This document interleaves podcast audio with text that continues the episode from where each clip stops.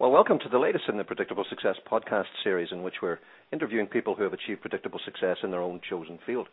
I'm Les McKeown, President and CEO of Predictable Success, and today I'm delighted to be joined by David Allen. David, of course, needs a little introduction. An author, consultant, international lecturer, and founder of the David Allen Company. David is widely recognized as the world's leading authority on personal and organizational product- productivity.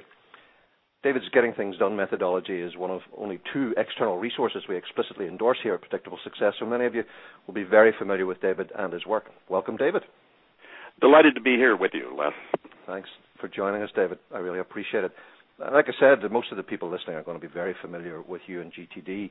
We mention it, we recommend it regularly, but most of the folks aren't going to be familiar with your background. Um, would you share with us a little bit of what led up to GTD? Did it sort of emerge fully formed one day in a visionary trance? Were you working at it for years on years? What, how, how, did you get to that point and uh, uh, producing it into the book form that you did in 2001? Well, let's see. Very long story, very short, would be no big overnight epiphany. Uh, small little epiphanettes, you know, over uh, over an extended period of time. Um, you know, I didn't know what I wanted to be when I grew up, all the way into my 30s, and and sort of helped friends start businesses. Was kind of number two guy in a number of small enterprises, and and uh you know i just kind of showed up and turned out i i happened to have a knack for trying to be as lazy as possible and seeing if they were overdoing something and working too hard at something i say look can we can we do this easier so uh at one point i said well after 35 professions it's either consultant or flake so i decided to take take the positive route hopefully hung out my shingle started my own little consulting practice where I just said, okay, I'm going to trust if I show up with that kind of focus called how can I make things easier, I'll learn some stuff and hopefully be valuable enough to, you know, pay my rent. And uh, then I met some great mentors, and and I, I was hungry for this. Uh, another vector here that that that that these sort of emerged together was my interest in sort of the human growth uh, field out there. Like how do how do we improve ourselves? And particularly interested in models and principles. That if you go apply the principle, apply the model, things work better. I say, well, that's that's Mr. Lazy. I'm the laziest guy in the world, so I intended to you know be a scientist about how to explore all that and uh, also discovered what I considered the strategic value of clear space. You know, like nice to have a clear head. I in the martial arts training that I did way back in the early 70s, uh, as well as other med- meditative and contemplative practices I was involved in. Clear space was a nice place to operate from. I was smarter. I could see things better. And but I then as I got more into the professional world and sort of started to consult with a lot of people who were living in very unclear space and so I was hungry to find what are those things that allow us to stay clear and stay focused, kind of in the middle of four people jumping you in a dark alley. Hmm. And you know, long story short, again, I, I wound up finding and discovering some really great techniques. I, I had several mentors. I, I list them, I think, in my first book and I and I began to pull it together, and it turned out these things really, really worked. So it took me a long time to kind of figure out what I'd figured out because I thought I was the last guy in the world to learn this stuff. I, I did not have any kind of formal, uh, you know, business training or education. All of mine was just street smarts out there. And I figured all the really successful people would have already figured this out. And then over the years, as I began to discover, I seem to have come up with stuff that nobody else seems to have recognized. I didn't make it up. I, would, I just began to explore and recognize what were the best practices and the underlying principles, and then how would you apply that and then, uh, long story short, through various iterations of little boutique kind of consulting uh, gigs and and, and partnerships, uh, essentially, I, I I kind of scaled it all back to just me and my wife back about uh, 96, end of 96, and by that time I'd, I'd done a good bit of work out there for I'd been invited into some of the larger organizations and corporations, and I'd seen how successful my work was. I'd been asked to to to format it into an educational model once I discovered ways to work with people individually and apply these principles.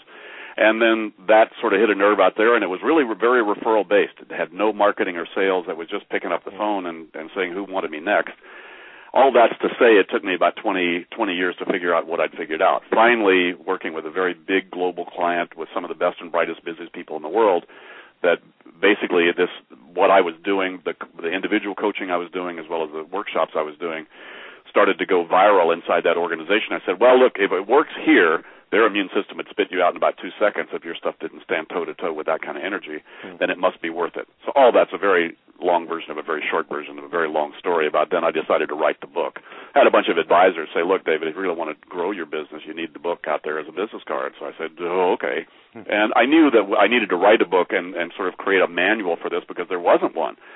And it didn't seem there didn't seem to be anybody else who'd come up with what I'd come up with and uh, I wasn't sure I could get it into a book, but I, I that was an agonizing process. I'm sure, Les, you're probably aware.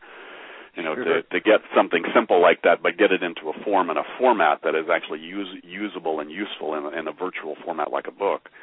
And uh, that took, and then the book launched in, in 2001, and you know, the the rest is history, as somebody says. At the at the point that you uh, you sat down to produce the book, David, uh, by that time had had GTD coalesced into an overarching philosophy, uh, sorry, methodology, I should say. Yes, it had. I, that's one of the things that I. That's why I felt confident in writing the book. I really knew it worked. Right. And I really knew what the process was, and I really knew that you know I had had thousands of people by that point go through public seminars as well as in-house seminars, and a lot of people that I and and other you know of my small staff that had worked with, it never failed to work. Every single thing worked all the time, always. And so I said, okay, it's good enough to then put into that package. So the methodology was pretty baked in by the time I started to sit down to write the book. The challenge was how to how would you transmit that if I didn't have two days one on one for 16 hours with somebody to get it to them, or a whole day or two of seminar and workshop that I could sort of walk people through it and demonstrate it and model it. How how could I virtualize it? So. Uh, yeah, the, the the methodology was pretty much baked in by that time. So, had there been a point when you realized was there an aha moment when you thought I don't have a series of individual best practices anymore. I, I have a methodology. Was there a final uh, sort of capstone at any stage that sort of slid into place and you thought that's it it's done now or did it just organically develop? Yeah no that that's a real good question Les. Um, you know in a way uh, there have been some epiphanous moments, if that's a word, where I realized that what I had uncovered was really the hallmark or uh, of a much deeper set of principles. Right. So the principle didn't change, but you know, I'll, I'll be, I'll go out on a limb here and say, look, from my my working hypothesis about what we're on the planet to do is two things. We need to be responsible for where we have put our creative energy karma if you want to you know use a mm. risk a word like that but it's like okay look you commit to something if you don't close the loop or be you will you will be responsible and held responsible at some point. So somehow being responsible for what we have created and simultaneously being responsible as ongoing creative uh, uh, you know energy fields uh, you can't stop creating.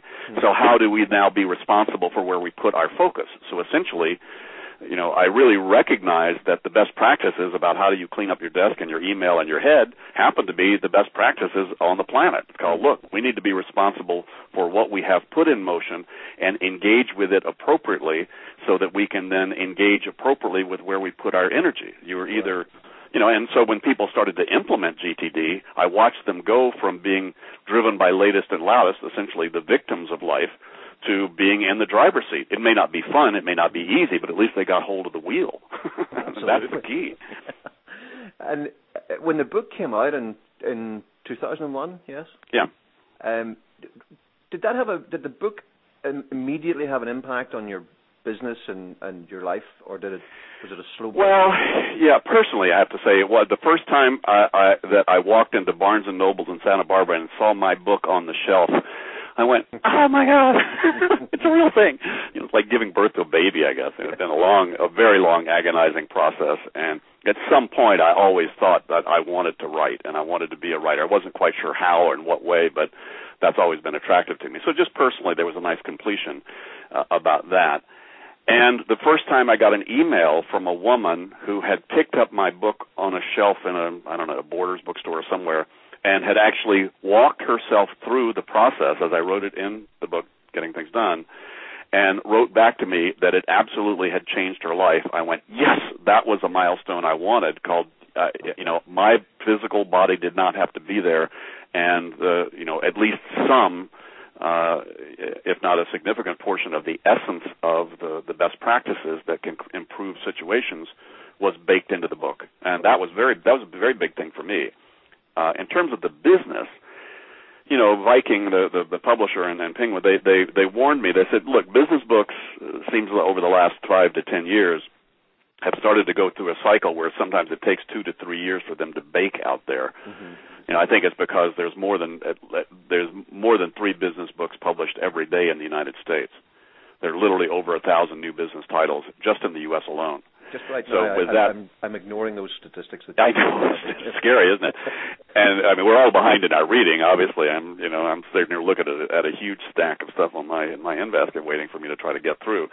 Uh, but I think because of that, there's a there's a there's a kind of a numbness and a skepticism out there. I, I think even if you wrote the truly you know the next major major mega hit that you know it takes a while for that to to sort through and everybody's kind of I think everybody kind of subliminally waits around and waits for all the fluff to die away and was that just the was that just the the buzzword du jour right. you know that will have its own short little t- life lifespan uh, I don't know. I'm not sure. I'm pretending like I know something about all that. I'm I'm I'm sitting on the other side. I just wrote it, you know. But how, how so I guess the simple answer is no, not overnight did we get stuff, but I think it was considered a bestseller, you know, in hardback when it was launched, given what happened. And there was a lot of commensurate press that happened along with that too for me. And it was kind of hard to say which is which, as you know.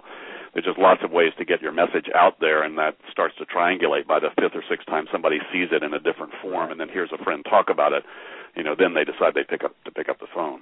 The, the thing that amazed me about it is. Uh, how quickly it just became an evergreen uh, bestseller is not the right word, but a classic. And I was amazed when I was just trying to remind myself ahead of the interview here that it, that it was 2001. I, I, I, I've said to people I've been using GTD since I started in business in 1976, and it, it's chronologically impossible, but it feels like it's got to be right.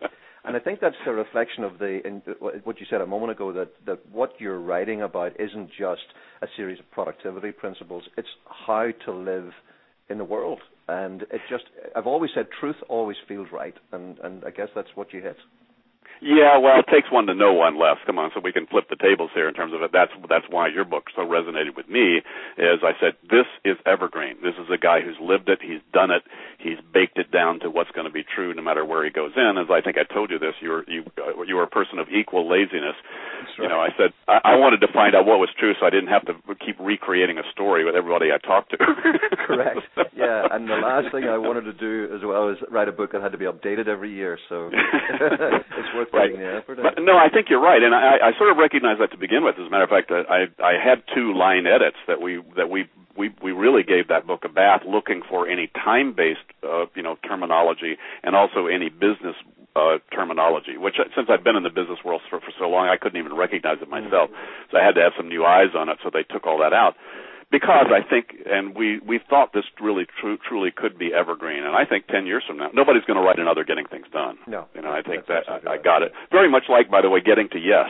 The same publisher yes. did you know. Getting to Yes. You know, the same, uh, you know, Ury's book and, and uh, about negotiation, and nobody's going to write another one of those no. either. Uh, you, somebody might st- steal one third of the title, but that's about all.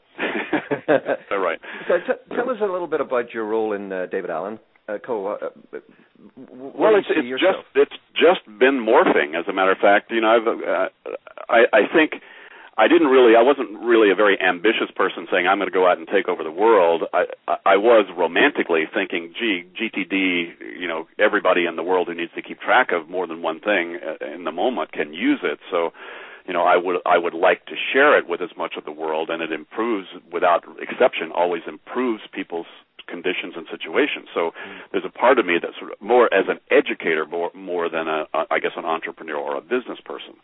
So in a way, I was very um, uh, I, I kind of had the entrepreneurial zeal about getting the education out right. more than anything else.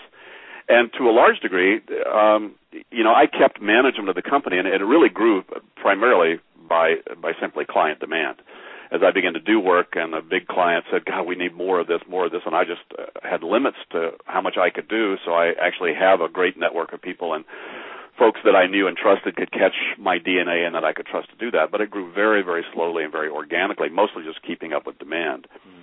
And uh, pretty much, you know, one of the basic principles I had early on in my company is we're all we, we all act as if we're all alone in this together. you know, I needed people who could, who could manage themselves and and you know, and, and then you have very few, very few consulting firms ever get past one or two people because, you know, you need to hire really good people to do it. And if you hire really good people, they can do it by themselves, and they say, well, I don't need you. So right. almost nobody breaks through that barrier you know, uh, of of being able to expand, you know, what they're doing if they're the guy or the woman who wrote the book or who sort of captured the methodology, right. if that's what you're trying to grow. But uh, it, ours sort of did start to morph that way. We just had great, attracted great people that were very interested in this, and you know, and I, I pretty much reinvested all of my stuff back into growth, and a lot of that growth was just hiring really good people that could help try to figure out what to do with this animal because you know GTD, especially once the book was out, was in both the self-help world as well as the organizational change world, and those are two very different businesses. I mean, I've had very smart people tell me I've been very dumb to try to be have my legs on in, in both of those camps. Hmm. It truly is like having your feet on two icebergs, because you, you know it's very different business models for sure. for those things.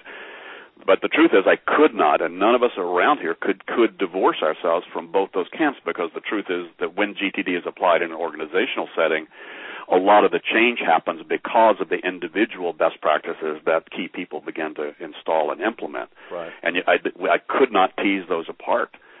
Uh, and we weren't sure whether whether this was where it was going to grow and how it was going to grow. Uh, anyway, that you, much you longer than what you ask about. But no, not at all. You don't split them internally. Uh, you don't have different channels. We don't. No. Okay. We don't. We what we've wound up with, and, and you know, we've got a company of I guess 45 people now, including some of a, a few international folks that that have their own practice, but they're full time, you know, working with our work. Um, what we we wound up developing just different lines of our business, different distribution channels. The core business, really, which we, we we wrap under what we call workplace learning, is really about organizational change, organizational education, you know, and best practices, and how you get them into the organization. That's been our core business, anyway, is in the training and development world, in, in management and professional and executive development. Right. So that's where that, that's where a lot of that is, and we've tried to you know build a, a set of of products and services that serve that so that we could scale it. And this is fairly, actually fairly recently that we've decided to you know invest our resources to make that happen. So that started out with one-on-one coaching, developed into seminar and workshop business, but now we've added an e-learning component to it, a train the trainer component, sort of internal certification for the large organizations that want to you know internalize the IP. Right. We also have you know products you know we have a few pieces of cool gear that I've designed and sort of not invented but, but sort of customized that that map to the GTD thing. And then a number of products that we're developing like you know audio and video things that people can get through our store. So that does address there are a lot of individuals that can do it. We also have uh, an online marketing uh, business where we uh, you know ultimately what we do is uh, people can, as individuals, be members of that, and that's uh, that's something they pay for individually, but is also in, is included as part of our performance support package uh, that you know organizations get when they when they you know sign on to do uh, seminars with us. Uh, so it, we got a lot of number of those kinds of things. Now the individuals out there, obviously, a lot of people uh, buy my book individually. Uh, a lot of people uh, are you know tap tap into us through that you know they have they have a husband or a wife who went to a seminar inside of a big company and right. they came home and said gee dear you've got to know this. You have to do this. And so they come to public seminars. So we are still reaching out to all those different uh, venues and avenues. But i think right now we're focused especially for, to, to keep ourselves viable and growing well and really expanding our work and and making sure that sticks out there in the corporate change world and the workplace learning aspect of it and, and your role at the moment is that of chairman. What what does that mean? You know, uh, well, I, I ran the pl- I ran the place myself, uh, kind of the reluctant CEO, as the people call me. It's like that's the last thing in the world I really felt like doing. I, you know, I've always been interested in learning new stuff. You know, I have a 2.2 year cycle with all my hobbies. You know, and once and after 2.2 years, I'll sell the sailboat. I'll get rid of my bonsai plants you know, I'll get bored with chess and go and move into learning Go. You know, and things, so I, I'm a jack of all everything, uh, but I don't stick with it. But I, so I did actually want to learn. I was very fascinated about, well, okay, how would I grow this thing and and, and make that happen? And I, you know, I have a very sort of collaborative style anyway for it. But the truth is, it got out from under me. Had a bunch of advisors tell me this should be much bigger than it currently is. But to do that, I would need some professional expertise that I didn't really have, nor was I particularly interested in developing it. So, long story short, three years ago, brought in Pat Smith as my CEO. He'd been an advisor to me before that to begin with, and then that was all part of a bigger bigger strategy and game to say, okay, how can we grow this thing? Uh, you know, out to where everybody says its potential really is. So I brought Pat in, and essentially, you know, we've been through the uh, you know the, the the the tough but very rich and rewarding uh, experience of how do I bring somebody on, how do I let go, how do I you know move myself up to because quite frankly, and we've joked about it, but it's the truth.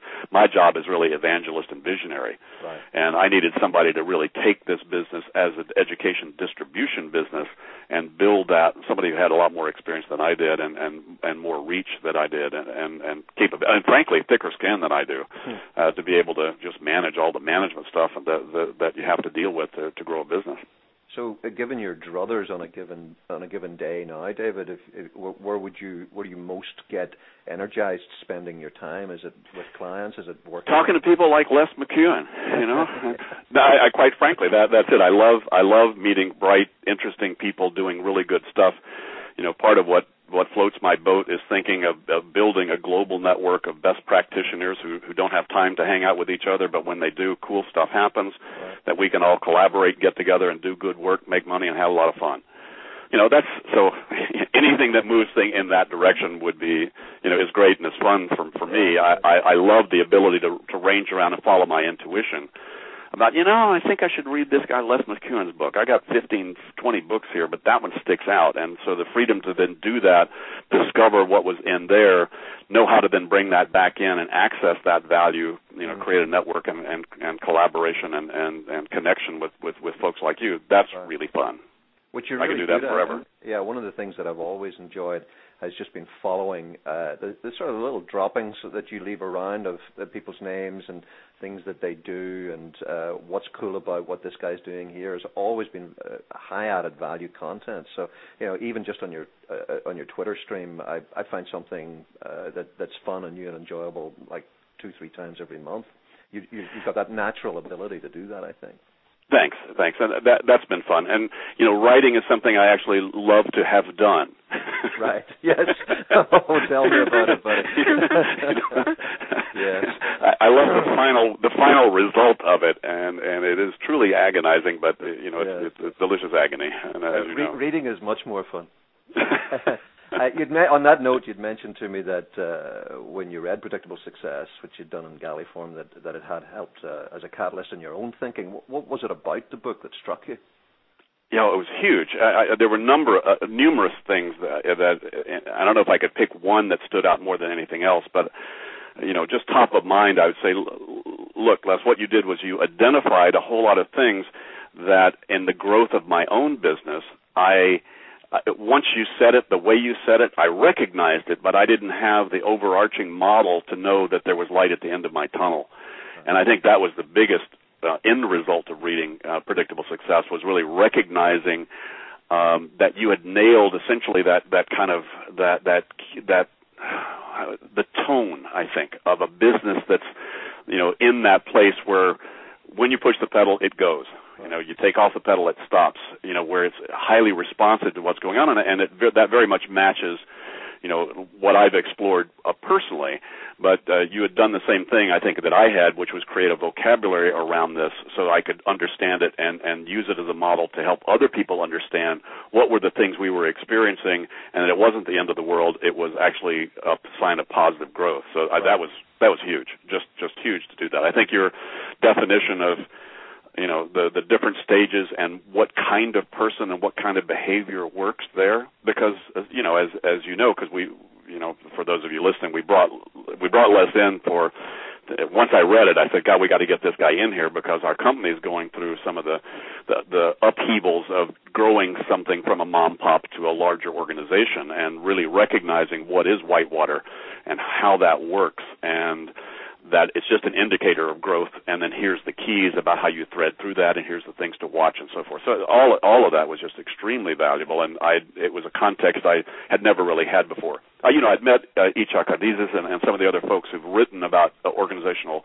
life cycles, but nothing uh, like the way you had had nailed it. Uh, really hit the hit the nail on the head. I recognized I recognized us and not necessarily. Obviously, every model is a little simple, as you know. You know, nobody's exactly fits the model, right. but it gave us a common vocabulary. We've already found that extremely useful in the company here, just given some of the fast changes we're going through, as a way to have an outside source kind of let us know and give us a reference point to be able to thread through, you know, intricate and kind of you know sticky conversations and things. And you know, right. hey, the salespeople versus the operational people just hate the meetings. They just want out there getting it done. And yet you got the, you know, me and Pat are both have this visionary component where we're dropping, you know, you know we're flying over and dropping things on the boat. Right. on a regular basis. And you know and we've got process and the process where do we need process? Where do we have too much process? And just you know, great vocabulary uh, common sense stuff as you know as every all this is once right. you know in retrospect but it was very freeing. Well, in the in the mutual praise department, uh, I, I had two books very much in mind when I when I sat down to try to carve predictable success out. And I, I t- entirely resonate with, with what you talked about at the top of the call, just that agonizing uh, uh, notion of trying to get something that you typically spend one and a half, two days with people, uh, interacting with them and trying to put it into flat words on a on a printed page. The two books that that I most had in mind as a model were Christopher Alexander's Design for Living stuff, where he you know shows uh, visual models for what a community should look like, and he just had these beautiful elegant hand drawn diagrams and I thought if I can if I can get something down in that format so that viscerally when you look at something you can get, get an almost immediate sense of oh yes I'm here and on the other hand the way you had done uh, on GTD which literally sat beside me when I was writing this to produce a vocabulary that says, okay, I, I, don't care whether you actually use the words that I'm giving you, but if you can take a set of vocabulary and share it with the people in your organization, it short circuits the discussion so much. So uh, that that's where that all came from, and I'm I'm glad it worked for you. Cool. No, it, it, it's fabulous, and I, I think we're just beginning to take to take advantage of it, and you know, it's providing a great framework for us as we're threading through how do I get to graduate more into my sort of chairman and visionary and evangelist role. Right. Uh, how do we, you know, grow our team that they can, uh, you know, build this this, this uh, you know, put the tone of the predictable success uh, quadrant or, or or or frame in that to say, are we there yet? Are we not there yet? And you know now, you know uh, now our newly formed sort of corporate board to be able to hold the company now accountable on a regular basis. So you right. know I'm I'm I've charged Pat with you know the three things called manage the business, manage the culture, manage the brand. Hmm. And now we have a reference point for managing the culture. It was kind of a throw a dart before and kind of hope and just intuit and we don't know.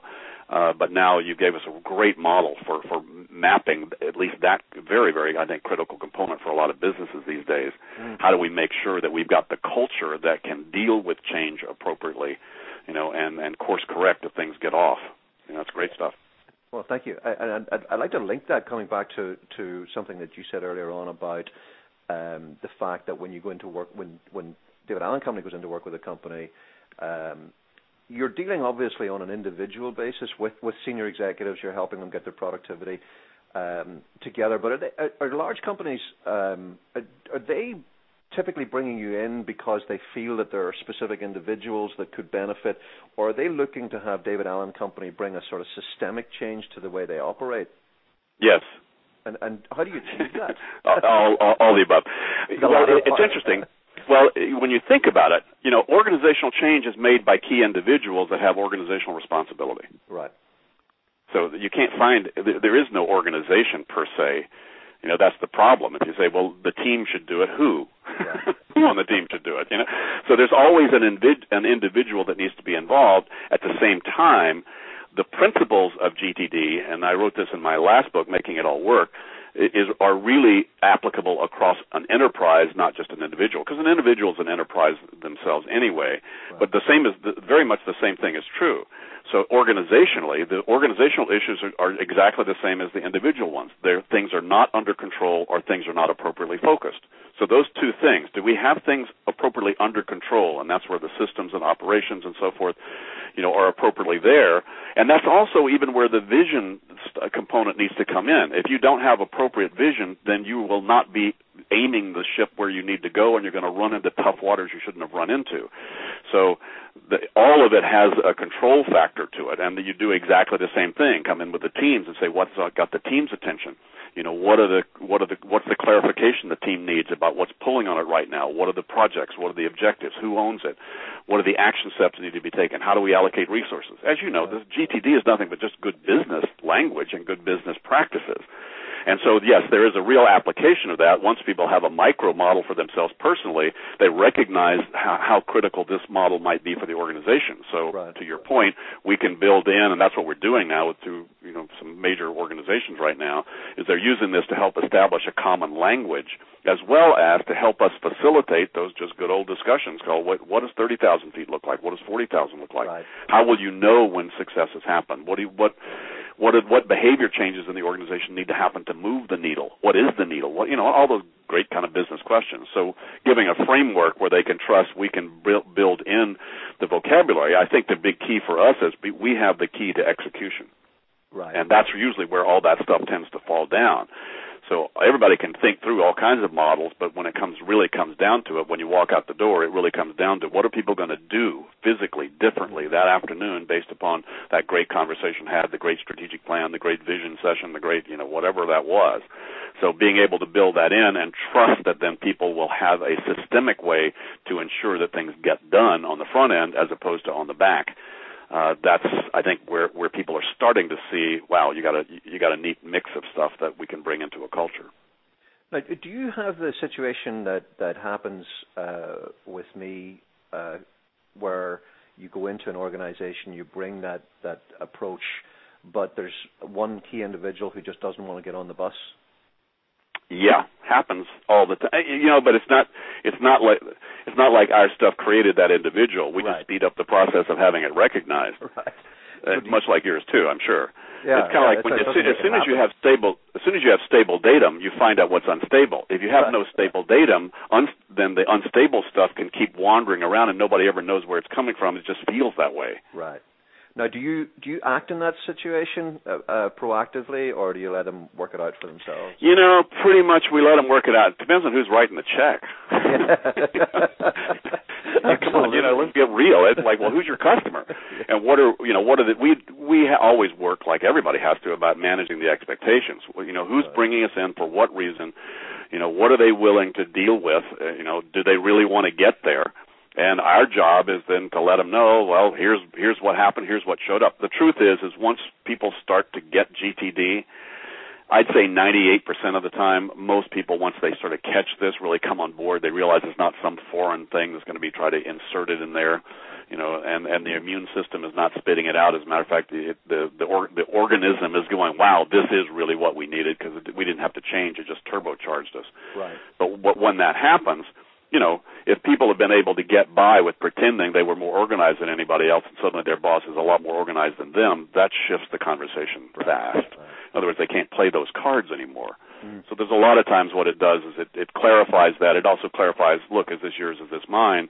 And it really gets people accountable to, you know, managing themselves appropriately and they can't they can't play the victim card a lot after this.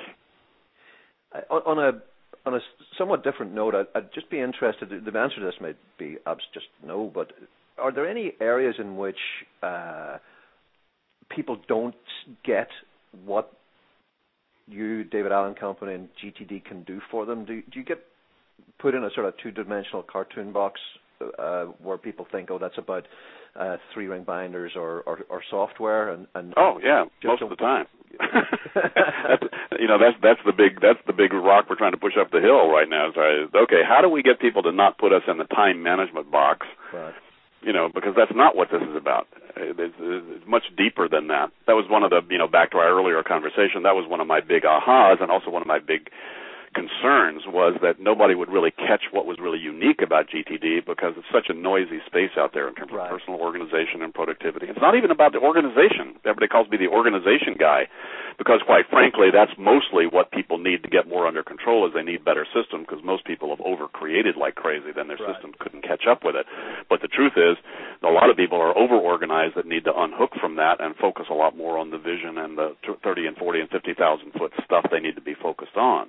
Right. So I guess the big, uh, if there were a frustration, it would be, and that's that's our big challenge we've got, is to position ourselves not as just okay for the lowly schmugs of the world that need time management, but I'm a I'm a I'm a lofty executive and I don't need that. Right. Well, you know, Drucker, you know, hopefully put the nail in that coffin, but the but you know, I think understand having people understand the subtler aspect of these these core principles and how they apply and that they can be applied culturally. I don't I don't think there's been a lot of success factors out there about it. So I understand the skepticism. Uh, but yes, that's that's that's our marketing challenge. So what's next? You know, what, what, that's one challenge. What else are you um, going to grapple with over the next couple of years? We're uh, trying to figure out how to do international. That's a big one. It's a big oh, piece really? of our yeah. Trying to figure what what's the best way to do that, where you can keep the quality control, and you really can build a network out there of people that don't start pulling some part of your animal, you know, in ways it doesn't want to go. Right. And and you know, trying to get that one right. I think that's that's a big piece.